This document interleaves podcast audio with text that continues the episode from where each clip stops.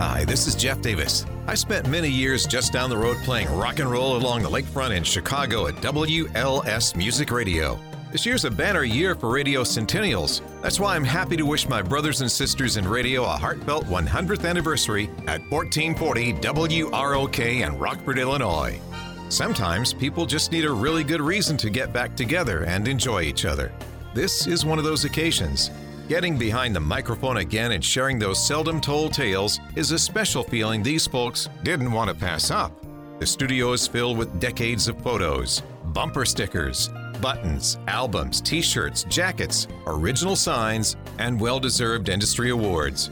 Here's to WROK's 100 years of broadcasting in Northern Illinois and Southern Wisconsin. And now, more radio stories between old friends on another episode of the Storyteller Studio.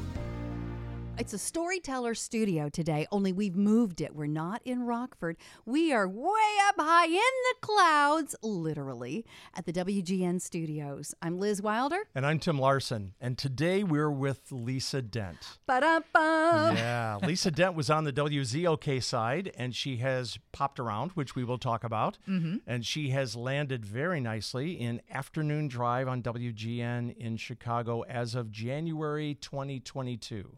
Yeah, boy, you've paid attention. I listen to WGN a lot. Me too. I, I told him, I said, I'm a student of this radio station. I can go back to the days when Tory Ryder was doing overnights and I was doing 7 to midnight in Fort Atkinson, Wisconsin.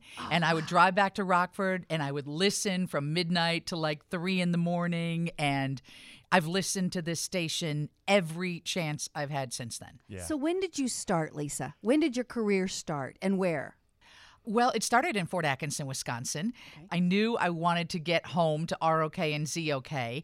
And I remember when I left school, somebody said, Don't stay at that first job more than a year, but you start to like people. And, in- in- but I, I stayed true to that piece of advice. And I remember going to interview at ZOK in 82, and I was on crutches because, ironically, a fly bit me and my leg swelled up the size of an elephant. And I remember walking in thinking, oh, I don't know how I'm going to get this job. You I- know? but, but I see you as a pretty tough person. I mean, right now you live on a farm. Right. And you walk in and you go, a fly bit me. yeah, allergies. I'm severely Oh. allergic to bugs. Oh. Uh, but I didn't share that. I just said, oh, yeah, just hurting a little bit or something. Fell off a horse. yeah, exactly. So, then from Rockford, where did you go? From Rockford. And you were I- there how long? I was there from 82 to 87. And then 87 was a big year change. So I left and I went to Z104 in Madison. And I was just part time and I worked that summer. And then I got offered a job at Q106 in San Diego as an off air music director. Off air. Off air. How did you handle that? I hated it. Yes, that was Yeah. weird. But yet the weather in San Diego was sort of not hard to swallow. Yeah, it was fantastic. Yeah. Um, it was a launch. He later would tell me that, yeah, I hired all young people and then I burn you out and then I push you out in a year. So Lenny had given up. I was married to Lenny at the time. He had given up his business. He was a general contractor. We go to San Diego and a year later, I'm out. And and mostly because my talent is not in programming music. My talent is being on the On air. air. Mm-hmm. And so I was kind of lost. You know, I really didn't have the the skill to do that job. Had you jumped over into country when you went to San Diego? No, it was a top 40 launch. Okay. And it was an incredible radio station. And I worked with the most talented people. And I was the youngest, and I loved every minute of it. So when he bounced me, um, we had been listening to KSON in San Diego, and that's the station I loved. So I went over there, and he said, Well, you know, if you want to jump on part time, we think we're putting together a new morning show this fall. I can almost guarantee you'll you'll be a part of this morning show, and that's what happened. Oh, sweet. So um, soon enough, I was doing a morning show with Jack Diamond, who is an icon in this industry. He is still on the air in Washington D.C., where he's been since he left San Diego. And so I did mornings and eventually inherited that morning show, and I think became the first female morning show host in San Diego. Got into a dispute over money uh, because they wanted to pay me like a quarter of what they were paying Jack, and I had had eight number one books, 25 to 54. Now you, now you know what I took out of that sentence? They're not paying me jack. They're paying me a quarter. That's what I got out of that whole sentence. Little dyslexic over here. Yeah. Audio Wow, eight dyslexia. num- I got to go back. Eight number one books. Yeah. 2554. That is phenomenal. So I was making more in bonuses than I was in salary. Whoa. And I was like, come on, we just have to convert this. I'm doing the same job every day. So I hired Saul Foos, a big agent here in Chicago, who I think has done prison time since then, um, which is a story in itself. And uh, yeah, he got me right out of that job quick. And ironically, I had been interviewing at uh, the country station in LA. Oh. And so I thought, all right, well, that's fine. You know, this isn't going anywhere. They said negotiations are over. So I called up the guy in LA and I said, hey, I'm, I'm ready. I want to do that. And they're like, oh, he's not here. He got fired today. I was like, Oh no, what? timing is everything. What? Are you Oh, what, kidding? what do you mean? I was almost guaranteed a gig here, you know? Almost guaranteed. Yeah, yeah. Welcome to radio. Yeah. Holy cow. So they said, well, you know, why don't you come up to the show tonight? Trisha Yearwood is playing the Roxy in LA, and you can meet the new people. And so I went up and I sat at a table by myself because there was already a gentleman seated there. And I'm just stressing like this. This just isn't going to happen. Did you know? not even want to be there? I didn't want to be there until the gentleman seated next to me went on stage to sing with Trisha, and it was Don Henley. Get the I was heck like, out what? of here. What? It was so dark, I didn't notice they'd seated me next to Don Henley. I And you had no idea. no. That was one of my best moments ever. Oh, that's that's like me and my Al Jardine mode. Oh, yeah. that is hilarious. Wow. Hey, Yeah. can we back up just a little bit? When you talk about how crazy this industry is and the ties with WROK and WZOK, you know who I still listen to through my iHeartRadio app in San Diego is Mark Larson on KFMB. Oh my gosh, is he still on KFMB? He, he is from 10 until noon, and then he does TV stuff because, you know, he knows everything about everything when it comes to political, you know, talking heads and stuff like that. And the other one, and I don't know how far back you go, because your time at ZOK was about my time at ROK. Mm-hmm.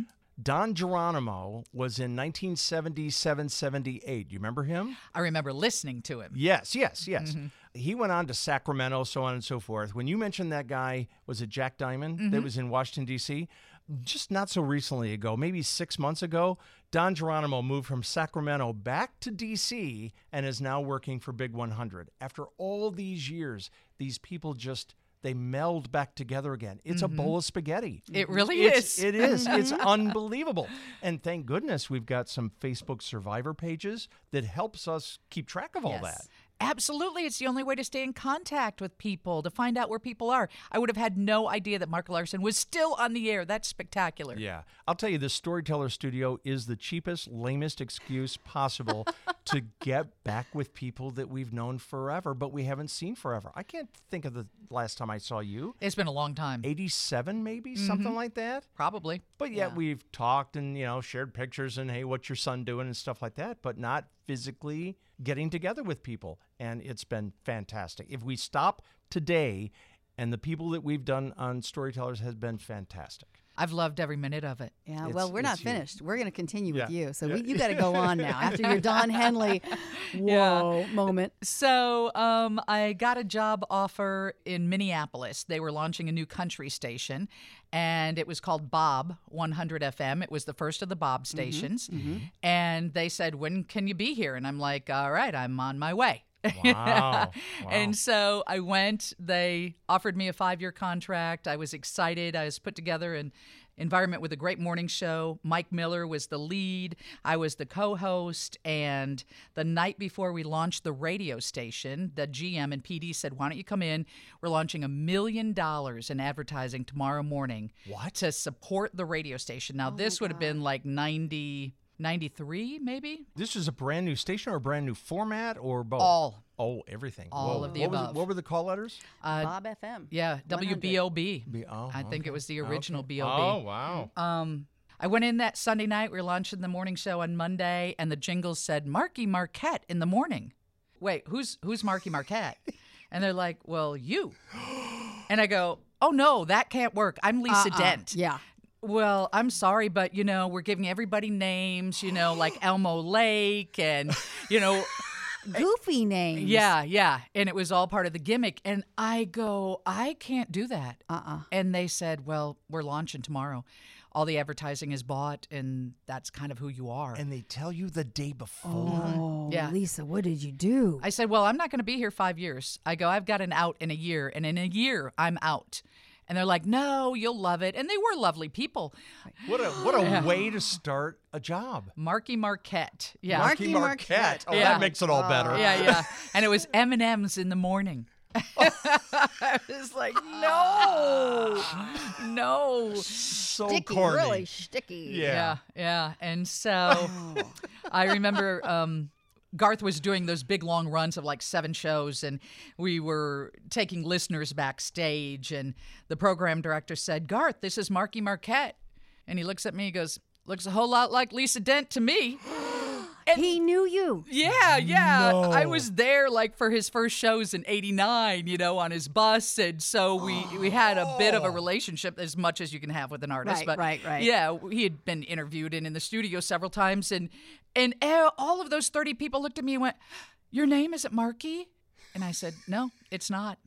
And then I had my brother on the air, who you know, one day, Greg and he called me Lisa. And I'm like, Mm-hmm. this is, it feels so fake. Yeah. Mm-hmm. So awkward. Mm-hmm. Wow. And so when I had that out, I was already working toward my next job, which is not legal, as I find out. Right, right. Um, and I, but I told them, I said, I've got this out, and I'm going to get out, and they didn't believe it. And I packed up a 65 acre farm and took a job in Seattle.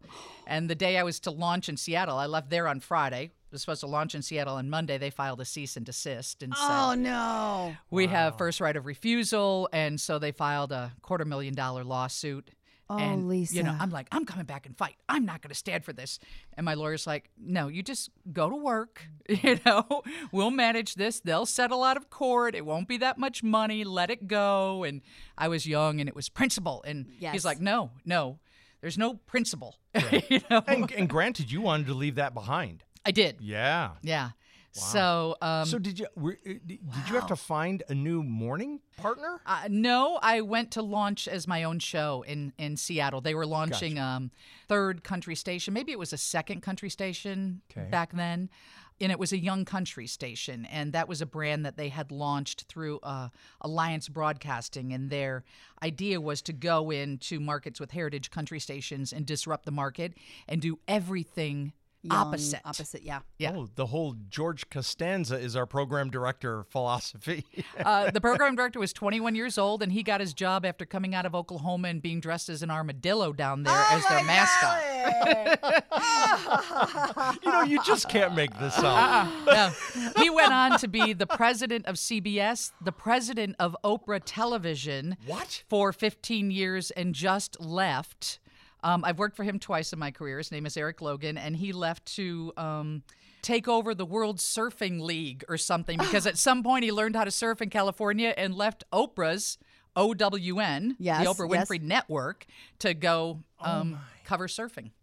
Wow. Yeah. He has the option. He can do it. No problem. I you know I still can't get used to you because I listened to you for just maybe a minute when you were on US 99 when you came back y- with you wearing the country hat. Right. Because it was always REO Speedwagon and Kansas and the Mm-hmm. Doobie Brothers with how I knew you. But then country and then you're the C- what's the CMA thing?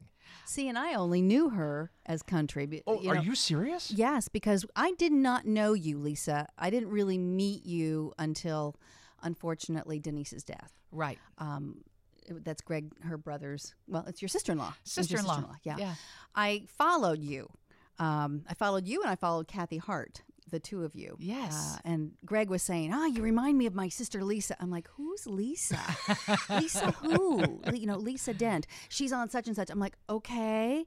Okay, and then I'd see you in radio and records in all of our industry magazines and what's going on. I'm like, oh, oh wow! And then I was following you. Yeah. I'm like, okay, I know who she is. I got her. My So brother country is all I knew adores you. Well, I adore him. And he was my biggest cheerleader and always has been. And I'm like, He's wonderful. Greg, you got to back it down. You can't just keep going on and telling people stuff that they don't want to hear. Is he still doing flooring? he is not. he got not. married. He's living in Morrison, Illinois, Oh. and enjoying retirement. Wow, Yep. good for him because he mm-hmm. did that a long time. Good He for did. him. He really Wow. did. So what happened after Seattle? So uh, in Seattle, um, the Heritage Country Station decided that they would buy us because we were so annoying. Wow. Like they had a loyalty program where all their listeners had a little loyalty card, and we would collect them at events, and we papered Burn. the whole Oh. studio with their loyalty cards. I mean, I would do things like, "Hey, if you want Garth Brooks tickets, bring a horse up to the studio," and an hour later, somebody would have a horse on the 18th floor of the studio. I mean, Oh my God. we just Oh. disrupted everything. We did the oh. craziest stuff ever. And so when they came in and bought us, I was like, oh, this is not going to be good. no. So I reached out to the people who launched that Young Country brand, and they said, we're launching a Young Country brand in Houston. And I said, oh, I'll never go to Texas. No, I won't. I won't do it. I won't do it. Why? Um, I don't know. I had a preconceived notion that Texas wasn't anywhere that would welcome me or where I would want to be. I know, but Houston's a fourth largest market. Yeah. I mean, wow, that would be really hard to turn down. Well, they flew me down there. I spent a weekend down there and I fell in love with it. yes. Okay. Actually, picked out a house before I left. Really? Uh huh. And came back and said, um, hey, we need to talk. And uh, got myself out of there and headed to Houston and launched another young country station again just to disrupt the market. Wow. And and did you have a partner there? I brought my producer from Seattle as my co host. Oh my. Yeah, Lil, and that was who? Lil Joe, uh, Joe Pospisil. It's so funny because when we got there, we, we did a big, you know, four day event designing the radio station in Galveston with Rick Torcaso, who hired me in Seattle and then brought me to Houston. He's one of the most brilliant radio people I've ever met. And uh, Lil Joe looked at the Gulf and he goes, Why is the water brown? Because this is a kid who was only raised in Seattle. Yeah. I go, Well, that's what the water looks like. It's the Gulf. Yeah. Uh, so we had a good run there. We So he really says, did. He says that ain't right. Yeah. That's not right. so when did you get the CMA award? I think I got the CMA and the ACM awards working at US 99 in Chicago. Okay. So in 98, I was diagnosed with cancer, um, and nothing boosts your ratings on the radio than people thinking you're going to die because then they tune in every day. And so I'd done a lot of charity work with a TV anchor there who did pass away before one of our big events. And oh my. and so I happened to be there in the best city for cancer care, which is MD Anderson, mm-hmm. is the best cancer mm-hmm. hospital. I've been there. Mm-hmm. Yeah. They're amazing. They're amazing. They are amazing. And when you go downtown Houston, you can spin 360 degrees, and every building you see is Shriners Hospitals and St. Jude's. It's, it's an amazing place. So it doesn't matter what ails you. Right. Somebody down there will be able to fix you. Yeah. Yeah, and they are amazing. It was found, my cancer was found by a fertility specialist. And that morning she called Lenny, who I was married to at the time, mm-hmm. and he called the station, he called the hotline, and he said, Hey, I want you to come home after work. I go, Well, I always come home after Yeah, work. what are you talking about? What are you talking about? I need you to come right home after work. And I said, Did my doctor call? And he said, Yeah. And I said, Is she telling you that I can't have kids? And he goes, She's telling me that you have cancer. Oh. I'm like, What? Takes What? the breath right out of you. Yeah. And then I had another hour of the show left to do, and I'm like, Oh, no. yeah. So that was a memorable morning. Um, but nonetheless, I call it cancer light. You know, it was uh, just required radical surgery, and and other than that, you know, I didn't have to do chemo or radiation, so I feel very blessed. But it did take my fertility. A couple years later, I cut the umbilical cord on my son Liam. Oh. Yeah. Which I think he's like 23, 24 He's now. he's, He's he'll just be the- tw- he's he'll be just so 21 in handsome. September. He is just one of the handsomest kids. Ah. He's just, I just think he's adorable. Yeah, there's always stories tied Yeah, with Liam. yeah. Yeah, yeah, Wow. yeah. I've always talked about Liam on the air. So I had a feeling they were making changes at that station. And so they had fired the afternoon show and they had fired the midday show. Oh. And they had no adoption policy, meaning I could only take vacation days starting the day he was born. And so I went in and I talked to Darren Davis, who has just been a superstar in this industry as well. And I said, Look, if you're going to make a change on the morning show, you're going to blow up the station. Can we, I mean, just be straight with me. I, I just want to go be a mom, you know? And so he said, I'll, I'll talk to you on Monday. And when I went in on Monday, he had a sheet and it was an offer.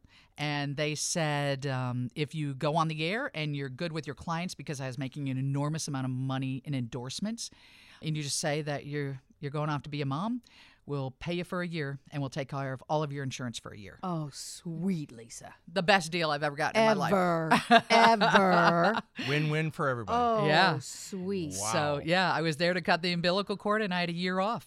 And the check was in the bank every two weeks. They bought out my contract. Wow. Which and was your clients were happy. Yeah. The radio station was. Ha- oh, Yeah. sweet. That never happens. Yeah.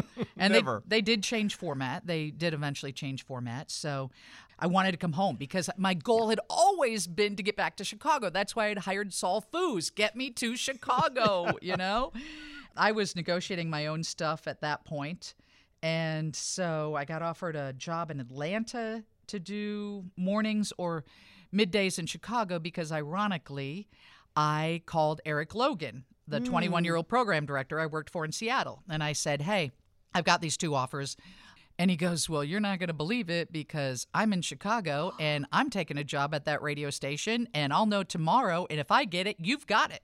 Oh, All right, done deal. Chicago it is. Yeah. So, yeah, the next day I got a call. He got, got the it? job. He hired me to do middays. Fabulous. Unbelievable. And he said, And the goal is I'll get you on mornings. And That's I'm fabulous. like, Okay. And that's US 99. That's US 99. So I came back. We bought a mini farm in Batavia, and uh, I came back with um, a thoroughbred, three donkeys, potbelly pig, five dogs, four cats, and a bird. And I go, Eric, there's some some moving expenses involved here. And he's like, What? what we got to move the horse. So that horse literally moved from San Diego to Minneapolis to Seattle to Houston oh, my Lord. To Chicago with me Wow. my horse Frank. He had been everywhere. I never left him behind. Like 27 years old, did yeah, he? yeah, yeah. He lived about, Wow. about 27 or 28. See, and, and what kind of bird did you have? I had a gray cheek parakeet that I took from Jack Diamond because his kids were always abusing it. So I'm like, that's it. I'm taking the bird out of the house. Funny. So, see, we got the bird in common, too. I had a blue front Amazon parrot that was with me from Memphis. Oh. Yeah, so I'm like, okay, who else has a bird that I know of? Lisa. So do you want to sort of counteract her telling ya. eagle eagle story with whose bird it was? My bird happened to belong to a guy that I had no clue who it was when I first met him. Uh, the story goes I was there at the radio station in Memphis, my first big, real job, if you will, doing overnights at a rock station. Now, I was top 40 all before that. Rock station. You know who the bands are, but I never knew all the individual people. The morning guy has the standard morning show with this guy, and I had to go let them in. I'm coming down the elevator and opening the door, and there are three people standing there. The one I really didn't have a clue who he was. The other guy I found out later was a local musician who turned out to be a very good friend of mine. And the third guy I was all a gaga with, and it was Jim Varney. You know what I mean, Vern? Know what I mean? Know what I mean? Oh, my I didn't know who the other guy was, and the other guy is the one who was normal. That was Joe Walsh oh my gosh. who turned out to be a very, very good friend of mine who helped me through a number of situations. I had a stalker when I was in Memphis, so I actually lived with Joe for a while, but he had the bird. And when he moved back to LA, he gave the bird to Lizzie. Oh. Lizzie, here he is. He's yours. So I, got a love that. parrot. So that is our Eagles connection. exactly. It Like- is. And the bird went to Buffalo and went to Yeah, Rockford. everywhere. he went everywhere with me too. Yeah, he passed a few years ago, just shy of thirty. Oh, that's so awesome. I have no eagle story. I'm just telling you. I cannot do the triangle here. I have no eagle story. I have real eagle stories, Yeah, like true. as in birds, but no nothing with the band. That's hilarious. Oh, fun. Who hired you at WZOK? I'm trying to think about that. Was because it Tim Fox? No, I was there before Tim Fox came in. How about Dallas Cole? Uh, no, it was after Dallas Cole. Oh, so right in between there. Who would that have been? Why can't I remember that? Charlie Quinn.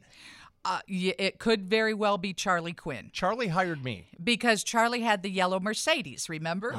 Mm-hmm. yeah. Have we heard stories on other storytellers' things? They made Charlie believe that they lit his car on fire.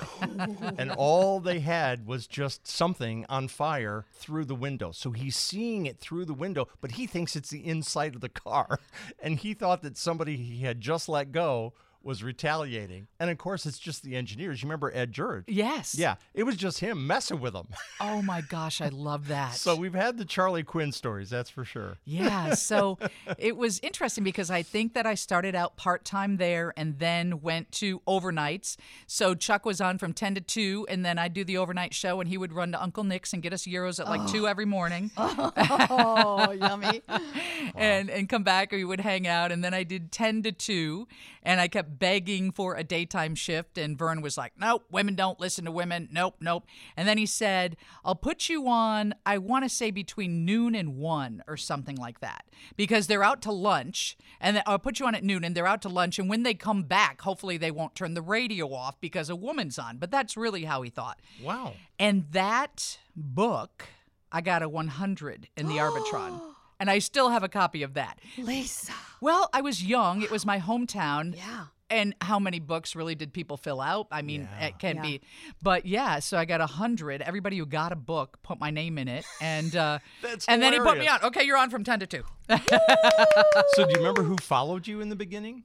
I remember Johnny Marks and Bob Leonard. So somehow I got full time because of them. I think there was a squabble between There between was a them. squabble. Somebody Yeah. put a fist through the wall. Yes. And that's how I got my full time job there. Yeah, that's how Johnny ended up at Magic 98 in Madison. Yeah. Yeah. Because of that squabble? Mm-hmm. Yeah. Oh, it was ugly. And they yeah, it was crazy. And I remember that's how that shift became available and I got to do it. Wow. Yeah. What's a morning person that you remember the most at WZOK? Well, for me, the person I love that I listened to and then became dear friends with is John Arthur.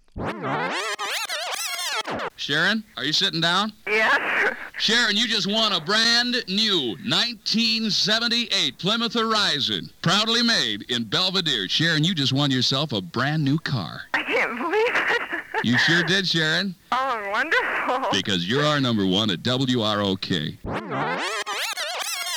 I love John Arthur. In fact, I would go to all the ZOK events, Mm-hmm. and I met John and Elise, and I was obsessed with Elise as a young girl.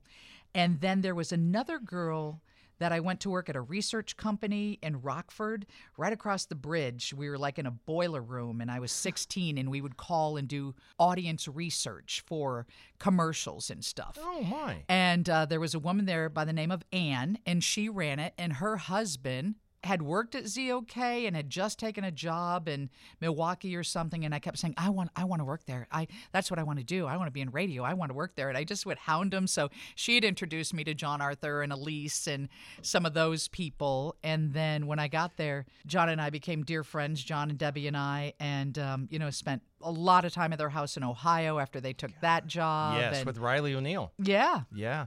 John was so talented. See, Oh. I remember him in his first tour at WROK when he did afternoons. yeah I don't know that That's that goes way back. Wow. And then when when I came back to WROK, I'm going John Arthur because I you hear buzzings in the studios and stuff. Going John Arthur, yeah, yeah, starts Monday. morning, uh, I'm going, is that the same John? And sure enough, Yeah. same guy, and he just kicked butt and took names. Yeah, I remember awesome. when he did sort of a fake job audition. you know, where you know somebody's out doing a remote of some sort, and he says, "Hey, I really want a job. Hey, I, I, I have no problem getting up early and blah blah blah blah blah." You know, he's giving all this stuff. You know, of course it's all set up, and he goes, "I'm from around here. I can pronounce Pecatonica. I know where the Rock River is. Nobody has to teach me anything."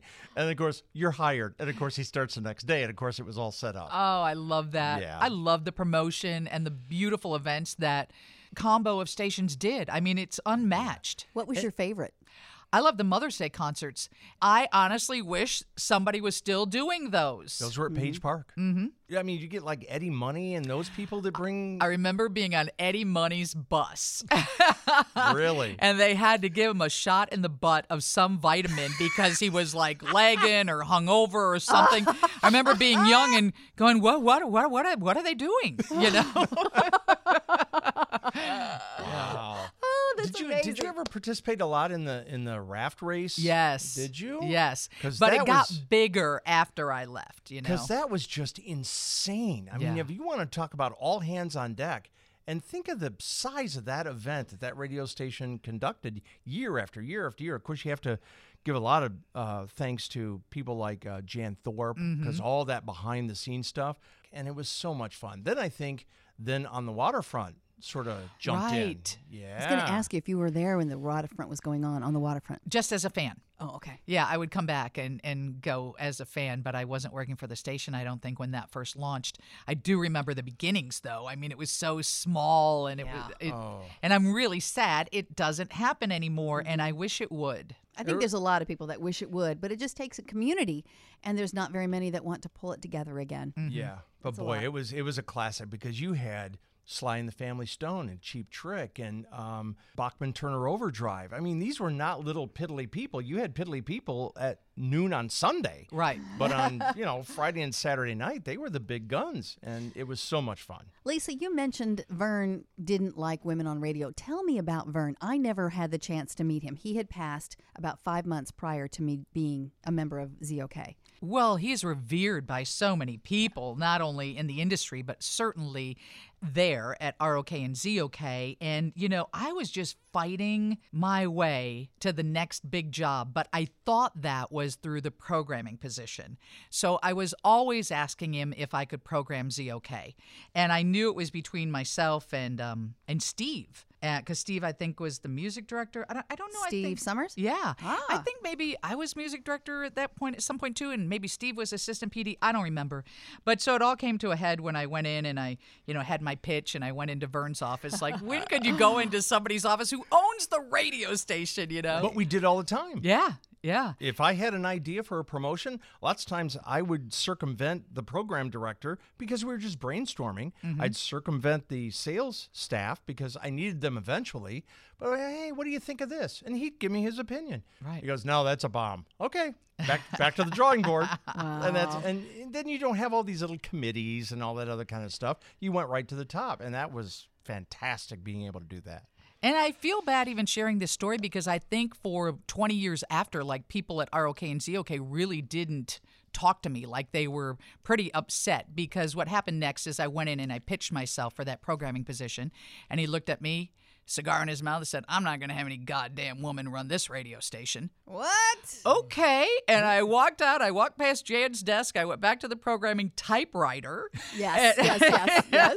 I I- can still see it. IBM Selectric Yes. that are now boat anchors in the Rock River. and I typed up my resignation letter and I You did walked not. I did. I walked right back in and I said, "Well, then this goddamn woman is not going to work for you." And I handed him my letter and that was it. So then Chuck Diamond got wind of it and he was doing mornings on TV and he said, "I'm going to cover this tomorrow morning." And then the Rockford Register Star called that afternoon and then they were at my door that afternoon and Lisa. so the next morning it broke. There I am with my Thompson twins haircut. You know, it's shaved on one side, it's all puffy on the other. And the headline said, Women don't ride airwaves to the top. And it was this big in depth story. And I thought I was going to throw up. I was like, oh my God, this is my hometown. Oh my God, this is not how I wanted it to be. And, uh, and then Chuck Doyle went on on the local insert during whatever national morning show was on at that time. And he just spoke. And I think his job was threatened by the end of the day because um, Chuck and I were dear friends. So Chuck and John Arthur and I were dear friends. And so he took up for me and as a result put himself in a lot of hot water. That's when I went to Z104 to work weekends. Wow. Yeah. I Good have girl. never heard that story. I hadn't either, but good girl. And it's so funny because uh, I got the job here at WGN because the Tribune wanted to do the same type of story. Hmm. And I reached out to Mary Boyle because I wanted to include a story I had about her when she applied to be my producer. but is it Mary, the program director? She is the vice president and general manager here. Oh, Holy hello. smokes. Yeah. Okay. And US 99 wouldn't let me hire her as a producer because they wanted someone younger and male. I was like, Are you kidding me? We're turning down Mary? And that caused a big to do there, which she didn't even know about. And so I ended up not getting an additional producer for six months because they just wanted me to be quiet about it and not cause a lot of trouble. So um, when the Trib called to do that story about a lot of the issues that women in Chicago had faced, I didn't have much of a story because when I came to Chicago, I already had power. I came in working for someone I knew. I told them my family came first, and there, you know, that was the bottom line. Mm-hmm. So I never experienced the issues that I experienced everywhere else in my career. I told the people writing this article for the Trib, I go, why don't you go back and look at 1987, Rockford Register Star Oh. because it's the same story and Yeah. things haven't changed that much for some people, but it is changing. Yeah. And and I do adore Vern, and he was right not to. I didn't have a. I didn't know what the hell I was doing back then, but I knew I wanted that job. But you Yeah. know now what you want. Yeah. And I didn't like his answer, so I was like, well, I'm not going to work under those circumstances. That's one thing about me that's never changed. I'm very resolute in my beliefs. Yes. And um and pretty vocal about them. Oh, I wouldn't change that a bit either, Lisa. I'm, I'm pleased. That's a- awesome. that's a great That's- story, That's though. awesome. I'm gonna have to look that. back. What year was that? 1989. 87. I'm gonna go look that back up again. Yeah, Yeah. pull that up on the On microfilm. the, yeah, micro microfish. Is that what they call it? Yeah, yeah. Oh, that's so fun. So, what's the uh, big wide eye of working at WGN? Now that you've reached the pinnacle, and of course, you have the gift to gab, it does not matter what radio station you're at or what format. What is the wide eye that you just go, oh my God, I need, I need to pinch myself. I can't believe I'm It's here. when she looks out the window and sees nothing but fog right now, darn it. instead of the beautiful view. I yeah. bet. They painted all the windows Painted white white today. us, yeah. I so wanted you to be able to see the view because it is so spectacular, and there's a Uh-huh. good reason they put it behind us. Yes. Because Yes. we would just be lollygagging all day going, oh, look at that. Look at how many people are in Navy Pier. How many people are in the Riverwalk. Look at the kayakers. Yeah. but for me, uh, this is the radio station that I became a student of. I mean, I've listened to this radio station. This has been my goal forever. And in fact, when I mm-hmm. texted Mary and said, Hey, I would like to share this story about you in the Tribune, she said, Oh my God, that's a lifetime ago. Do whatever you want to do. They never used the story anyway. Oh. but it put me in contact with her. And I told her then, I said, My goal, my whole career has been to work at WGN, and I'm ready to seize that now. And that's what started the conversation. And within two weeks, I was working part time here. I started Memorial Day.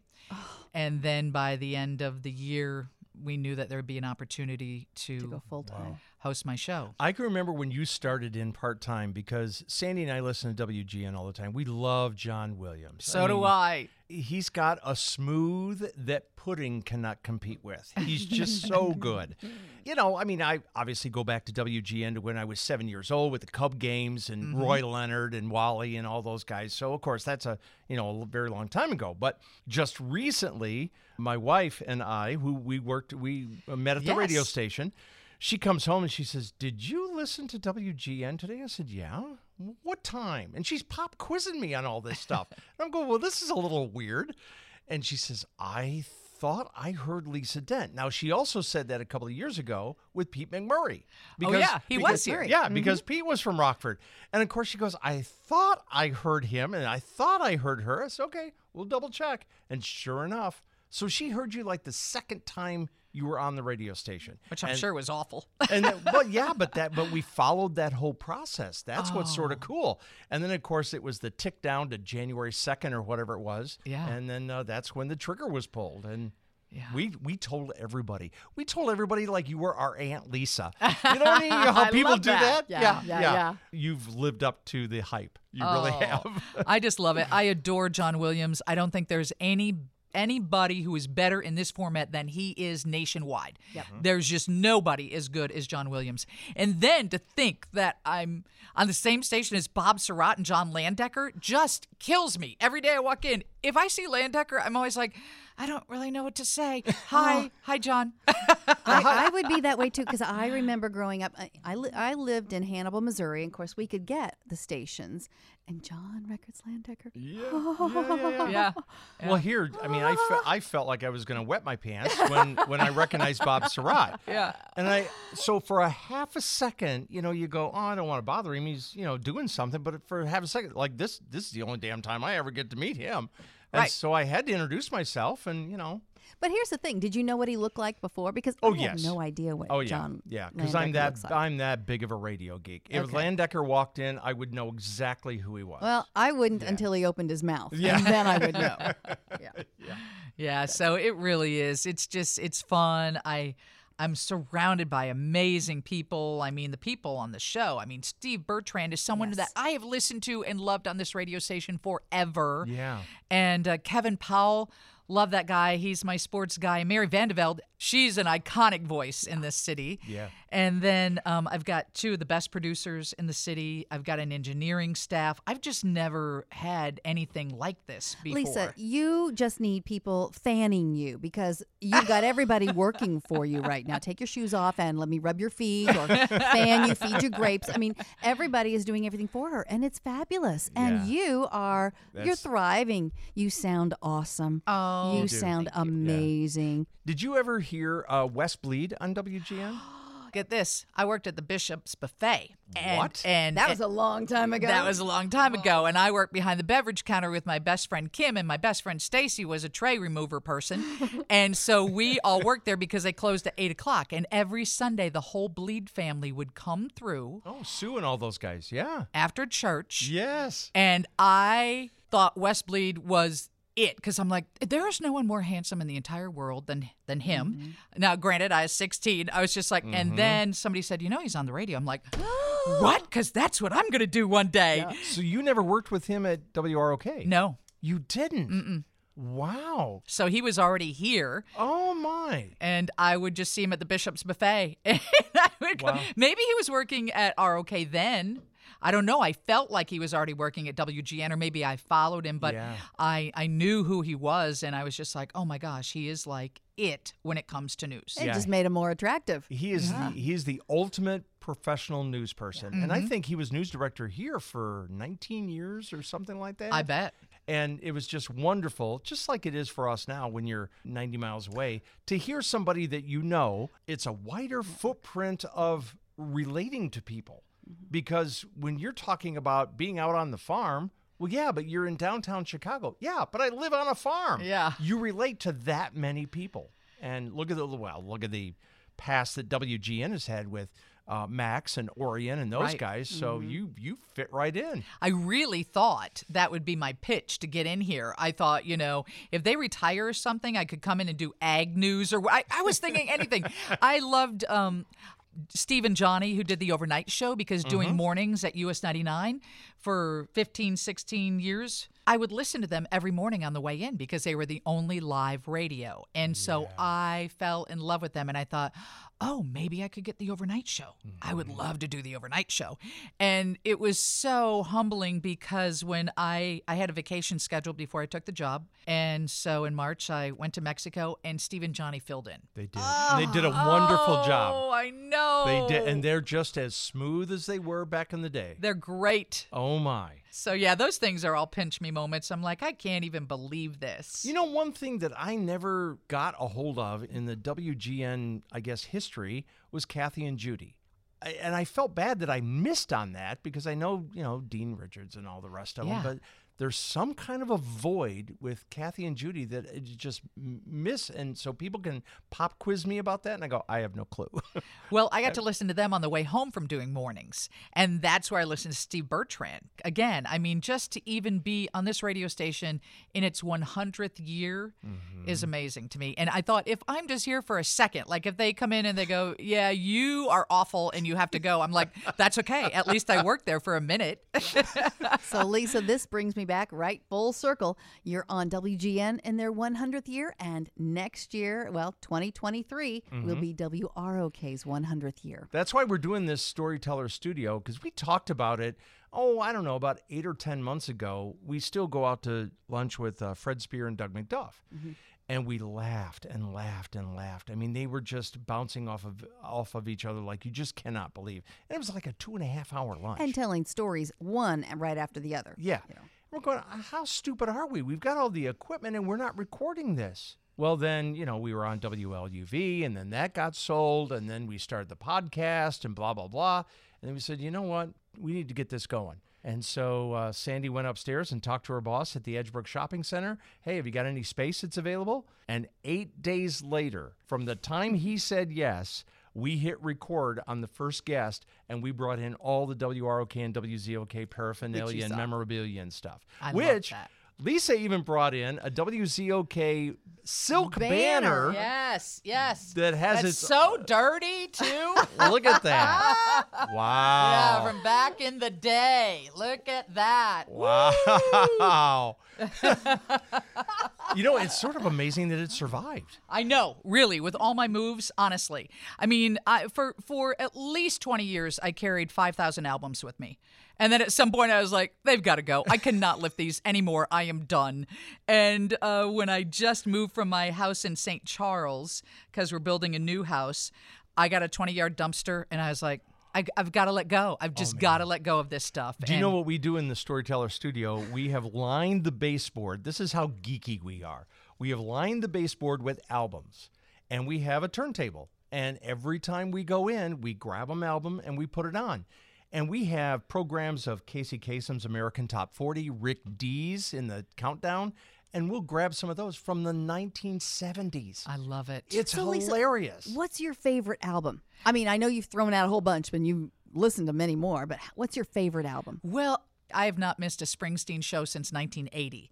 Whenever that tour has come through anywhere, I've flown to Paris to see him. I mean, like, Springsteen's my person, but I wasn't introduced to him until 1980.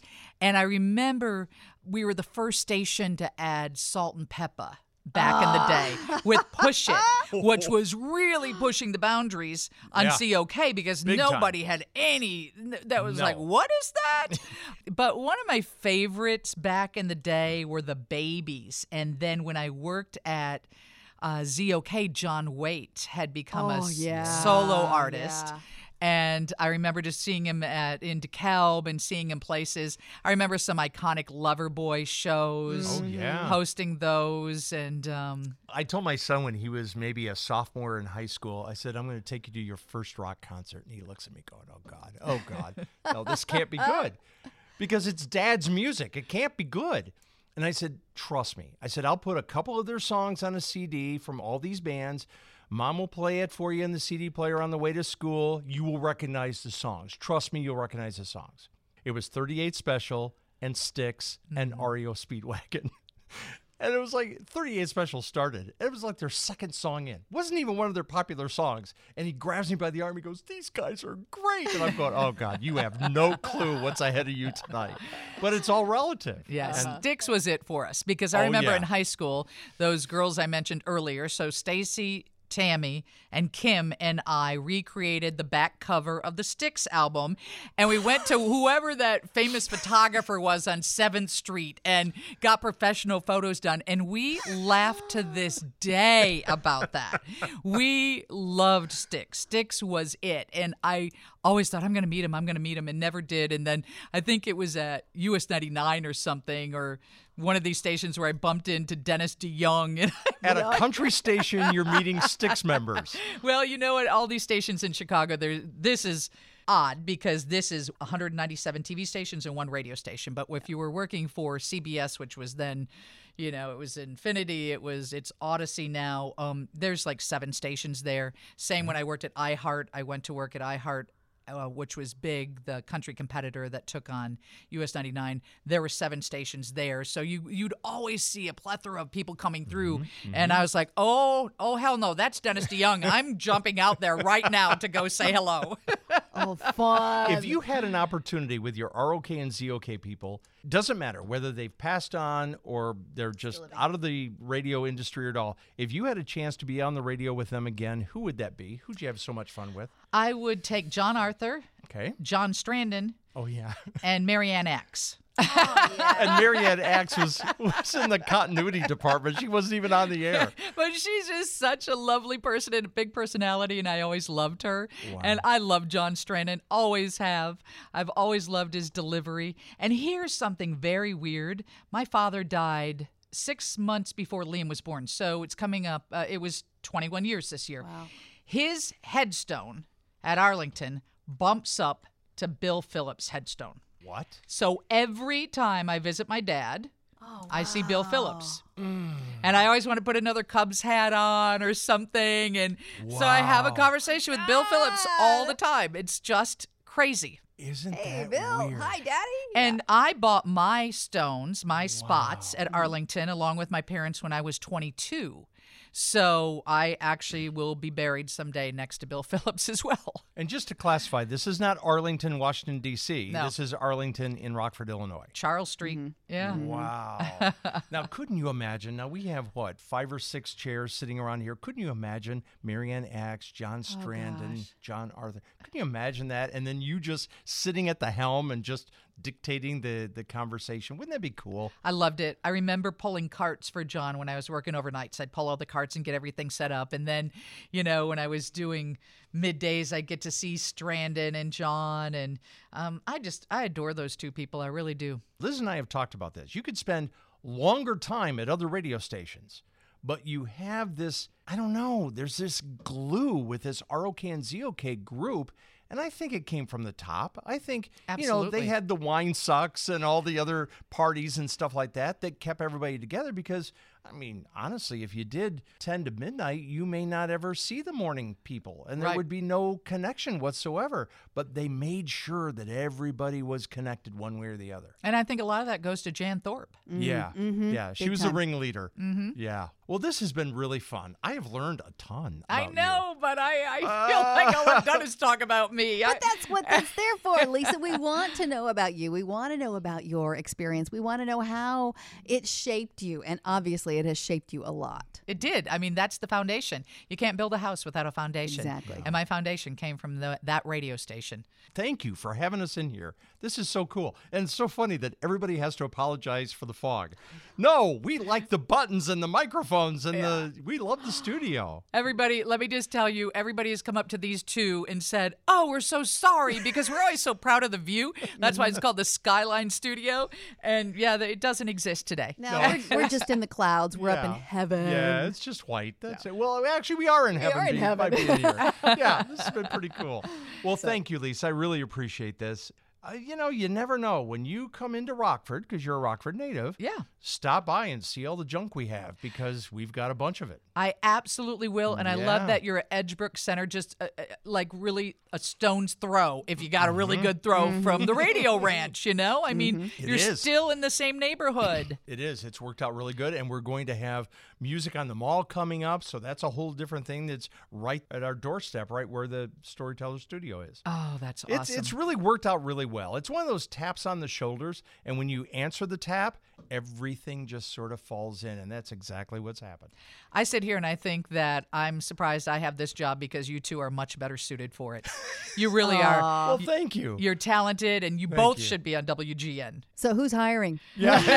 I'll take you down to our office. You know what? I th- I think we ought to take Ernie in with us because Ernie could be our representative. He's one of the production oh, I guys just here. love him. Oh, he's funny. He's awesome. oh yeah. Oh man. Yeah, it's just such a great team. It really is. I've never worked with a better group of people. You know, I've worked with wonderful people at each station, but this, it's the whole group that is just stunning. Yeah. Let me also tell you too, when you step back into it. Now you have consistently been in the radio business. We have not. Now, I, I have in a fingertip type kind of way because Yes. after I left the radio station being on air, I have a studio at home and was doing voice work and audiobooks and that type thing. I was on voice tracking, but not live in the studio again. Mm-hmm. So after we, Yeah, and I do the same voice tracking for a radio station out in Phoenix, Arizona. But as far as live radio, it was we- fun to do it again at WLUV. Yes. Yes. And when the station was sold to uh, WVCY in um, uh, Milwaukee, a Christian ministry network, Liz literally looked at me and she goes, Now what are we going to do? I said, What do you mean? She goes, We have to fill this void that's going to happen. We have to fill this void with something. I said, Well, you have a really good point. She goes, Well, what about a podcast? Bingo. So we jumped on the phone with Shotgun Mark Rivers. oh my gosh. Yes, he worked with Don Geronimo and Mel Young and all those guys in And he worked with 70s. you, didn't he? Did he work with you? I don't remember him. Uh, y- yeah, us. I don't think so. okay. Okay. Because we, we came like 81 and 82. Okay. The only reason I know him is because of the high school radio station he helped me start at Auburn. I tried to start one at And- East. Yeah, Oh, and listen to him. So we jumped on the horn with him. His name is Mike Lamb. And he goes, Absolutely. I can do the website and the platforms. And literally two and a half months later, Mm-hmm. we launched. We launched January 1 when you came here at WGN. Oh my gosh. So it's so weird that all that has happened and we have not looked back. And you know, back to that friend Stacy who worked at Bishop's, who's on the you know the cover of the Styx album that we recreated, uh, who is still my dear friend today. I had dinner with her last night. We were in high school, like 14 or 15, and her mom was dating Man Mountain Walker. Oh, wow. Are you kidding me? And I, when we come back, I'm like, "That's Man Mountain Walker." Yeah, I don't, I don't know who he is, but my mom's dating him. I'm like, "What?" Oh my God. You're even more cool than I thought. And you know when you have those boxes of Oh, cassettes and those boxes of reel to reels, and you have that in the back of your mind going, these are going to deteriorate and they're going to be gone forever. Mm-hmm. And so you get that paranoia feeling and you figure out a way to digitize them. I've done that. That was my pandemic project. I find so many, and God only knows why I kept them. I just don't understand why I kept them. But air checks with Man Mountain Walker and those guys from the 70s and Bill Phillips, and I had a full newscast of Ken DeCoster. It's a beautiful morning. 97 WZOK. Man, Mountain Walker feeling good today on a Friday at 6:13, 13 after 6. I jogged to work today. Uh, you believe that? Well, I had a jogging ride. How's that? My car was riding a little rough this morning. Good morning, 59 degrees, and the Tin Man song, Here's America. Good morning, welcome to Friday, the third day of April on this date in history back in 79, just two short flicks of a calendar. Uh, Chicago elected its first woman mayor, Democrat Jane Byrne. Yeah, two years ago today. She received 82% of the vote, and now she's living in a ghetto. 97 FM WZOK. I thought I'd play a song about one of my favorite pastimes. And it won't be long now till we're loving, touching, and squeezing. Here's Journey at WZOK. 97 FM WZOK. Just sitting here watching time slip by. The wheels go round and round. John Lennon now from Double Fantasy watching the wheels of WZOK. Afternoon,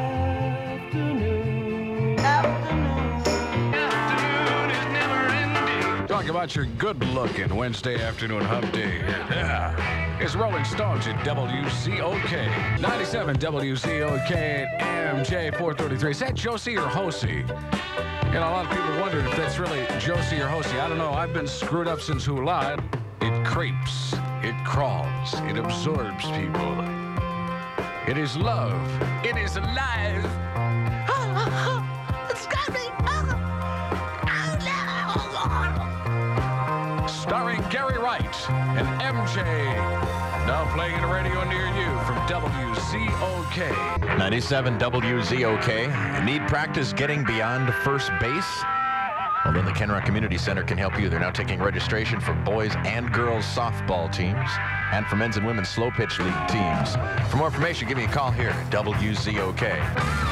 97 WZOK. Mike Dupre was my lucky seventh caller at 229-5100. He picks up a copy of Face Dances from The Who. Your chance to win coming up with Mr. Ed after 10 on WZOK. 97 WZOK would like to do on payday. Come on down here and take the money and run. Steve Miller Band. 97 WZOK been getting a lot of calls tonight from people wondering if anyone spotted the Phantom Lady of Kennedy Hill Road. Hear about that? It's on the front page of the Rockford Register Star a few days ago. Seems out Byron there's supposed to be some ghost lady walking down the Kennedy Hill Road at night in just her underwear. They've seen her in sub-freezing temperatures. Actually, I've solved the mystery. It's not a ghost at all. It's our all-night gal Diane Tracy. 97 WZOK Rockford's best music with Linda Ronstadt from the Simple Dreams album. It's so easy.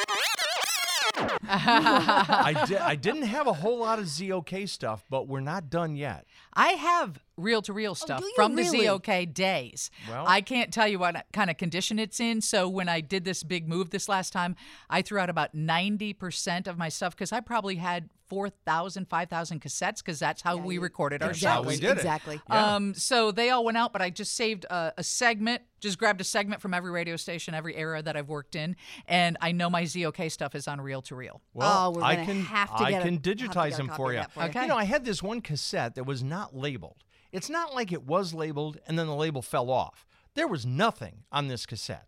So I popped it in. It was custom liners that Casey Kasem did for WROK. Oh, wow. I mean, like 20 or 30 of them, and the theme music and the whole nine yards. So I flipped it over. Wolfman Jack, custom liners for WROK. Yeah, the amount of money that was invested back then to make those the two best radio stations. Oh yeah.